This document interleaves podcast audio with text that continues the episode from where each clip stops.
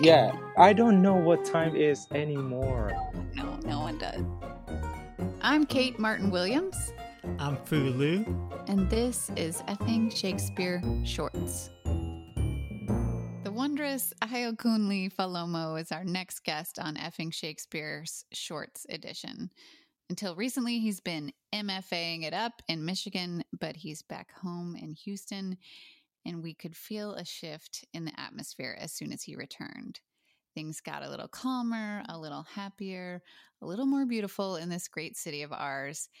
And he is an old friend of ours. We're thrilled to have him on the show to talk about his new chapbook of poetry called African American, out now with the new Delta Review, where it won their chapbook prize.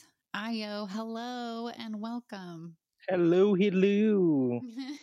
so good to have you here. So nice to be here with you all. First of all, we're just checking in with all our, our guests to see, you know, how they're doing and um, where you're talking to us from. You're you're somewhere in this great city, yeah. Yes. Yeah. I don't know if Galveston counts as Houston.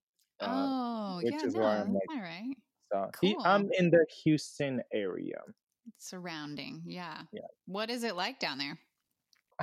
I'm mostly indoors, so Yeah, it's probably the same for like most people. yeah. Besides like taking walks, you see other people just like walking. Uh, everything is kind of the same, like almost everywhere. It feels like. Mm-hmm. I hear beaches will be opening up in Galveston soon. Yeah, I read that. I don't know if that's a smart thing. No, it's not. Yeah, But I just heard it. Who's like, no, no, it's not. yeah, uh, It's a bad yeah. It, Yeah. It's uh, it's not a good idea. I agree.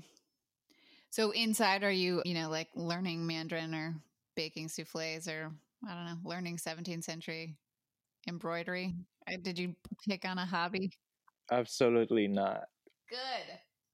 I'm trying to finish the semester. Yeah. Yeah. There's a lot of people like going in and like, oh, this is a time where you're supposed to write your manuscript that would change the entire landscape of and I'm just like, leave me alone. I want to sleep. I identify with that so much. I think, it- yeah. I and then there's like this intense pressure that you should be somehow capitalizing on all this time by doing something. It's uh, No, we like, should we should use it as an opportunity to like rest a bit. Mm-hmm. I second that. So I would love to hear this new chapbook. It's in the mail on the way to me today from New Delta Review. I'll start with the first poem uh, of the of the chapbook, uh, and it's called Epitaphlamium, and it really is just like a combination of the epitaph and also the epithalamion, which is usually written for a couple, like during their wedding, and then of course epitaph being something you write for somebody who's who's passed away. Epitaphlamium. Because is this not love? That which demands our breath or sanity? I might be wrong, but isn't love a kind of delusion? Let me be honest. I too often fantasize about my impending engagement with a side of the law that marks me beautiful enough for the kiss of death because it's only a matter of time, is it not? And is this not romantic? America on one knee, black bodies always say yes. Look how death 24 karat looks on us. Any gorgeous? We share the proposal video across social media. The asphalt, the altar for this unholy union like a bouquet thrown or a garter tossed. We watch each bullet leave the officer's gun. And is this too not a testament of love? Do you see it? Do you see it? How terrified I am? A man still learning love with this one breath that I am next. I mean, yes, I too want to fall in love with something long enough for it to take my breath away. But tonight, someone else's son catches the bullet. And yes, I breathe in relief. Forgive me this. I return home alive. And yet, I wonder Am I unlovable if a bullet hasn't yet found me worthy enough to want to make a home of me? Confession. I never asked for America. No, I never asked for America to be mine. Confession.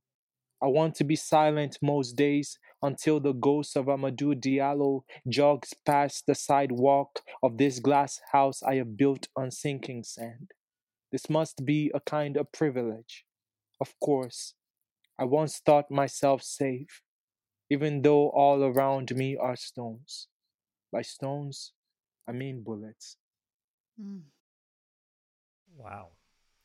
Do you have some more you can read for us? I'll read another one and then see if we can talk a bit. Mm-hmm.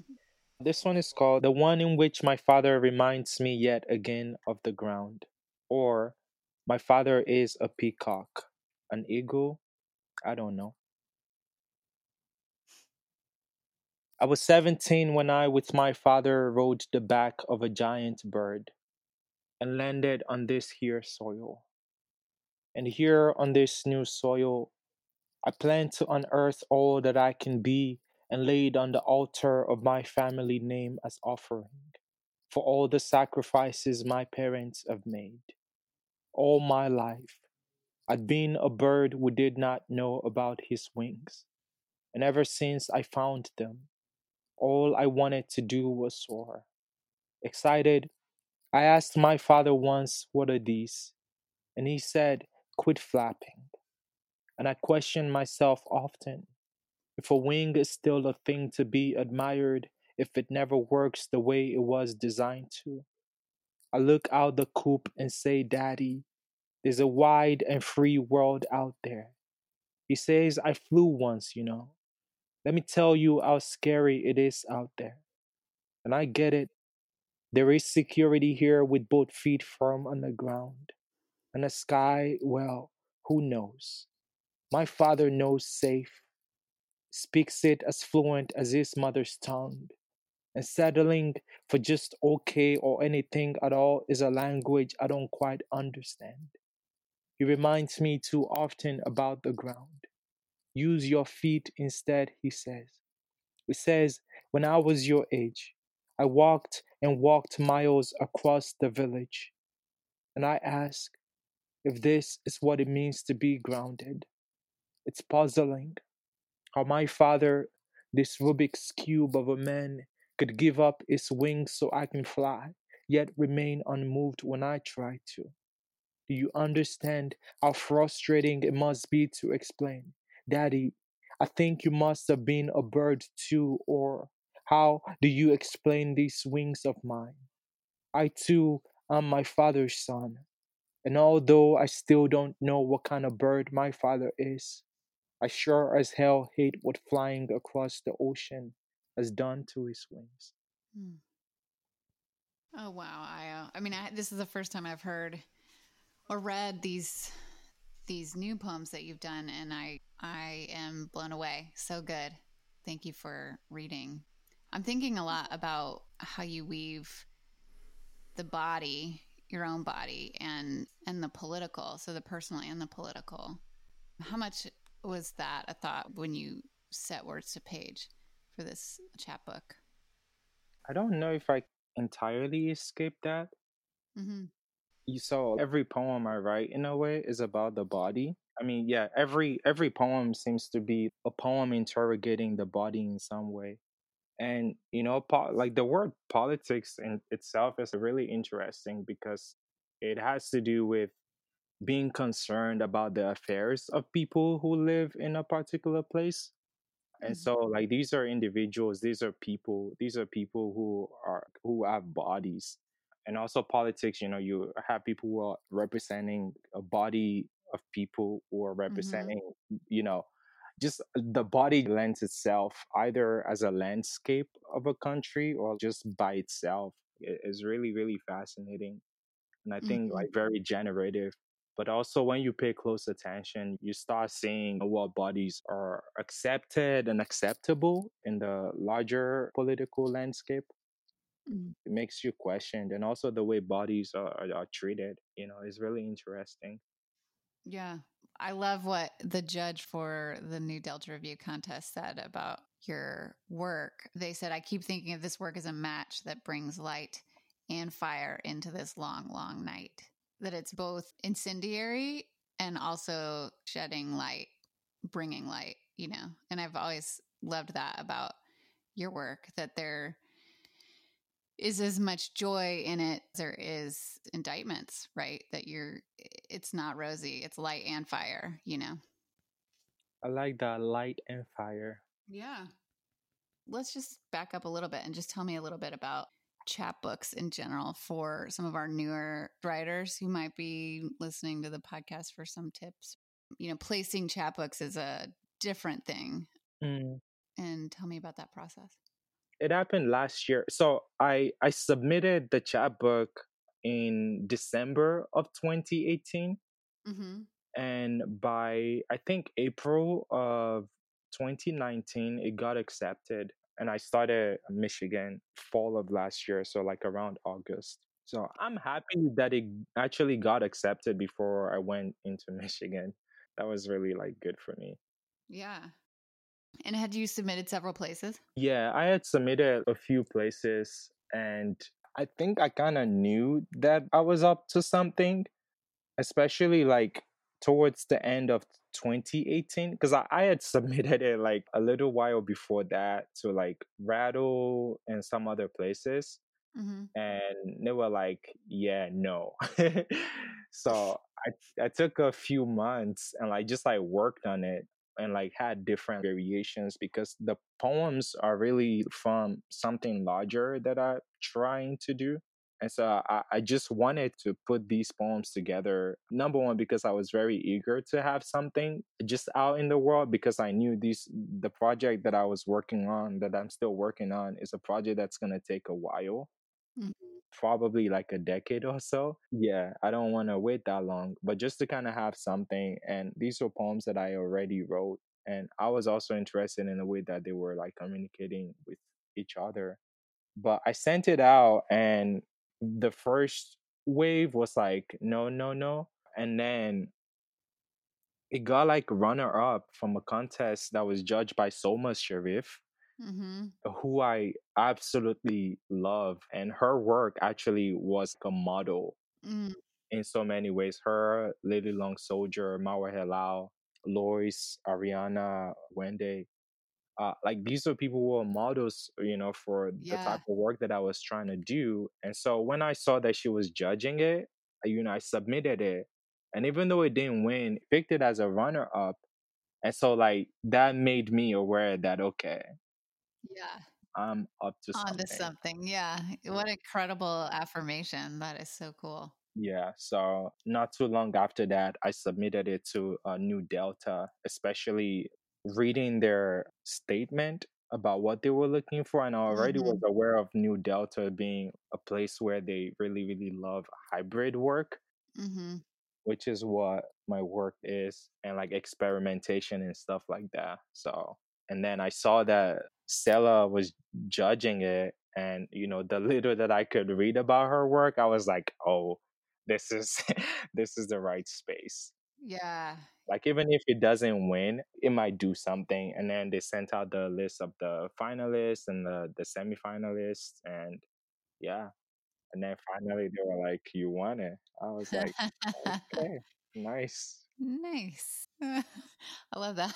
I was like, nice. I'll take it. That's really good. i was i was very excited especially like you know with Stella judging it because her work blurs the line between number one fiction nonfiction poetry in a way that's like really Mhm. really exciting and yeah she was the perfect judge for it and then you know like you were saying earlier like what she had to say made me like feel like seen Mm-hmm. yeah. and like i said this is from like a larger project Uh-huh. and you know she's not aware of that but like she was able to like speak to what my entire oeuvre it mm-hmm. in a way that like made me feel like okay, this is mm-hmm. good. Yeah. Can you read another poem for us? I would love to. Oh, great. This one is called Full Mouth, Open Mouth. It is 2007. I walk into a country that is not mine with a full mouth. My foreign drips down my chin from its overflow. It is 2017, and my mouth is still full. I did not trade my teeth for a good meal. By that, I mean that even when I was in this new country, hungry for a validation sizzling as the miracle that could only have been wrought by a mother's hands, I have walked away from the table. I mean that I know who I am enough to die hungry, than be fed an identity or a name that isn't solely mine. I am a hybrid of sorts, still learning and unlearning what it is that I am. I mean that I am in awe of how holy it is to exist in the imperfect way that I do. It is 2007. I walk into a park, into a circle of boys the same age as I am. They are about to start a game of what they call soccer. I call it football. I say, My name is my name. It says, Who? I say, My name. It says, Yo yo, I say my name. It says, Yo man, can I just call you A? I say, A, no, you may not. B, no, you may not. B, becoming is an unraveling. There is a gift to reward the work it takes to be whatever creature you shape shift into, you gloriously imperfect hybrid. Be. being called out of your name into a name that isn't even a name is a different kind of unraveling. I know it's cold outside, but be bold enough to let your brittle bones bear the burden of a body that knows what it means to survive. Wrap yourself in that coat. See, see how easy it is for a person to be an accessory in another's mouth. It is 2010. I walk into a college campus. A friend walks beside me, asks, By the way, how did your English get so good? You've only been in America about three years, right? And I tell him, English is actually my country's official language for 13 years. The education I received in my own country penalized me for allowing my mouth to be an open and welcome floor for my mother's tongue to dance on. So, yeah, here on this table, I have prepared for myself a full course meal of myself and all that I am and still trying to be, bones and all. My mouth is still full, but I have never stopped being hungry. And wouldn't it be a shame if I swallowed all my teeth and let myself starve? Wow. Light and fire. So good. Thank you. Oh, thank you. Can you say a little bit about the title of the chapbook? It's pronounced African American, but there's a comma. Right. The the term itself, the term African American is really contested. And I think I I mean I enjoy that for one. The fact that it's like something people argue about. And also it speaks to like history in a way from from Negroes to like coloreds to like blacks to like African Americans, just the the progression uh, of that. But also more specifically, I I was born in Nigeria. I was raised there. I lived there until I was 17. So that makes me African.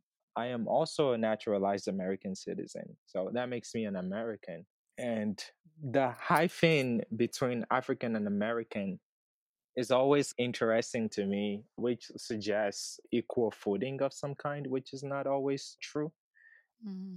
And I, I think I wanted a visual representation of the rupture that happens between the two concepts Mhm. and just how it pertains to like the the interesting concept of citizenship anyways you know what makes us citizen of anywhere really? That comma is a moment to kind of like take a pause rather than this hyphen that's almost a bridge of some kind like you can just like walk through, Mm-hmm. like walk between seamlessly, which isn't like always true, especially like in my own experience. eh, Like it's a pause. It's something that I have to always negotiate and like renegotiate and like reflect on. And so yeah, that's kind of why it's African, comma American. It speaks to my own experience directly, but like in the larger context of like history of what it means to be African and what it means to be American. Yeah, so much meaning tied up in in a tiny symbol. You know, the hyphen versus the comma. We say all the time words matter, but even even smaller pieces of the way we construct meaning out of language matters. Oh yeah, the the comma is an OG. I love the comma too much. I've never written a paper that did not have comma splice. So you just stick an em dash in there and you, you're fine. That's how I've been doing it. I it. love the em dash too, but sometimes it gets yeah, it gets like, oh wait, I lost myself. but the comma is like you just put the comma in there and just keep going. Mm-hmm. yes, I like the comma. also. I'm always concerned whenever I write. There's too many commas. And mm. then Chris Kander, I was talking about that to Chris Kander, and she said, just put them all in. You know, if they want, if they want to take it out, then you could decide. Then just put them on. Right, Leave them on. right. Come on. Somebody else would do that work. Yeah. It's not gonna be me. Yeah. That's why. Thank you, editors, so Uh-huh. much. Uh-huh. As for me, I will put all the commas. As for me and my house, Yep. it's gonna be some As commas. for me and my poems, they're gonna be some commas. That's awesome. Oh my god, Ayo! It's always such a pleasure to talk to you. Before we go, can you tell us one thing that's giving you life, or a recommendation for those weary travelers? In the well, none of us are traveling. The weary, Corona quarantined. Quarantined, Mm-hmm. isolated. mm-hmm. One thing that's been like giving me joy is returning to Ella Fitzgerald and Louis Armstrong. I, I Mm-hmm. really love whenever they you know work together just like watching old videos it's been giving me so much joy but more specifically maybe sometimes last week or so i was just like just doing that by myself randomly yeah.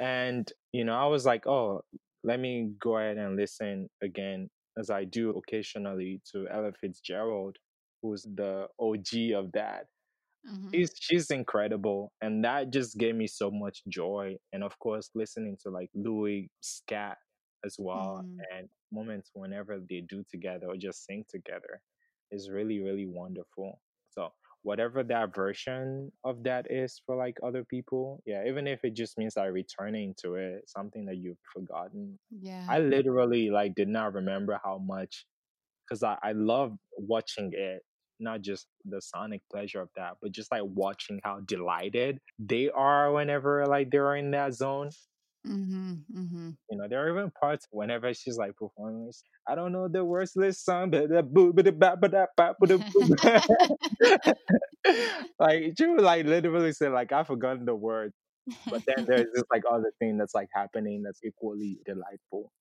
Right, right.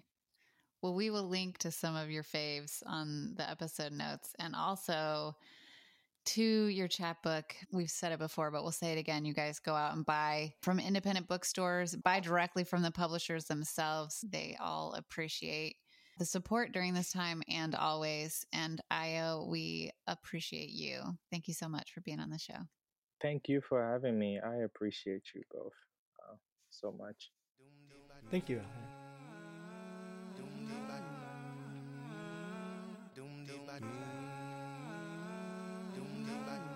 Effing Shakespeare Shorts is a production of Bloomsday Media, hosted by Kate Martin Williams and Jessica Cole, and me, Fu Lu. Production assistance by Lily Wolfmeyer.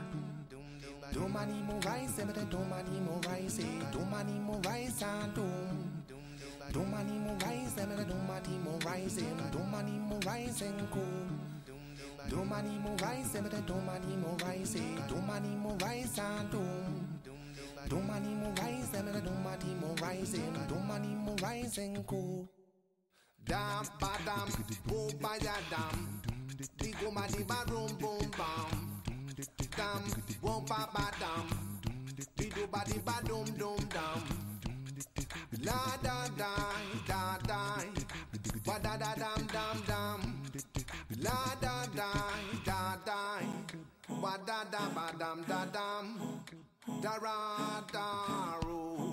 Do da bam bam sa da dum do. Do da bam wow wow. Da da bam bam. Woy. Do da bim bim boy. Do da rim dam da da dam boy. Do da dim dim boy. Do da red da dem. Dem ba dem do ba de ba de ba dem. Dem ba dem